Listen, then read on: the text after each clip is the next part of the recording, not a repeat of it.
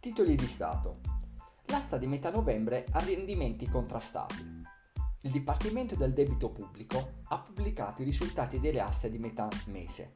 Sono stati collocati a novembre 14 miliardi e 250 milioni di euro in quattro titoli il BOT con rendimento del 2,69% per 5,5 miliardi di euro, il BTP a 3 anni, tasso effettivo a scadenza 3,22% per 2 miliardi e 750 milioni, il BTP a 7 anni al tasso di interesse del 3,84% per un ammontare di 4 miliardi e la riemissione del BTP Green con un rendimento del 4,26% per 2 miliardi di euro.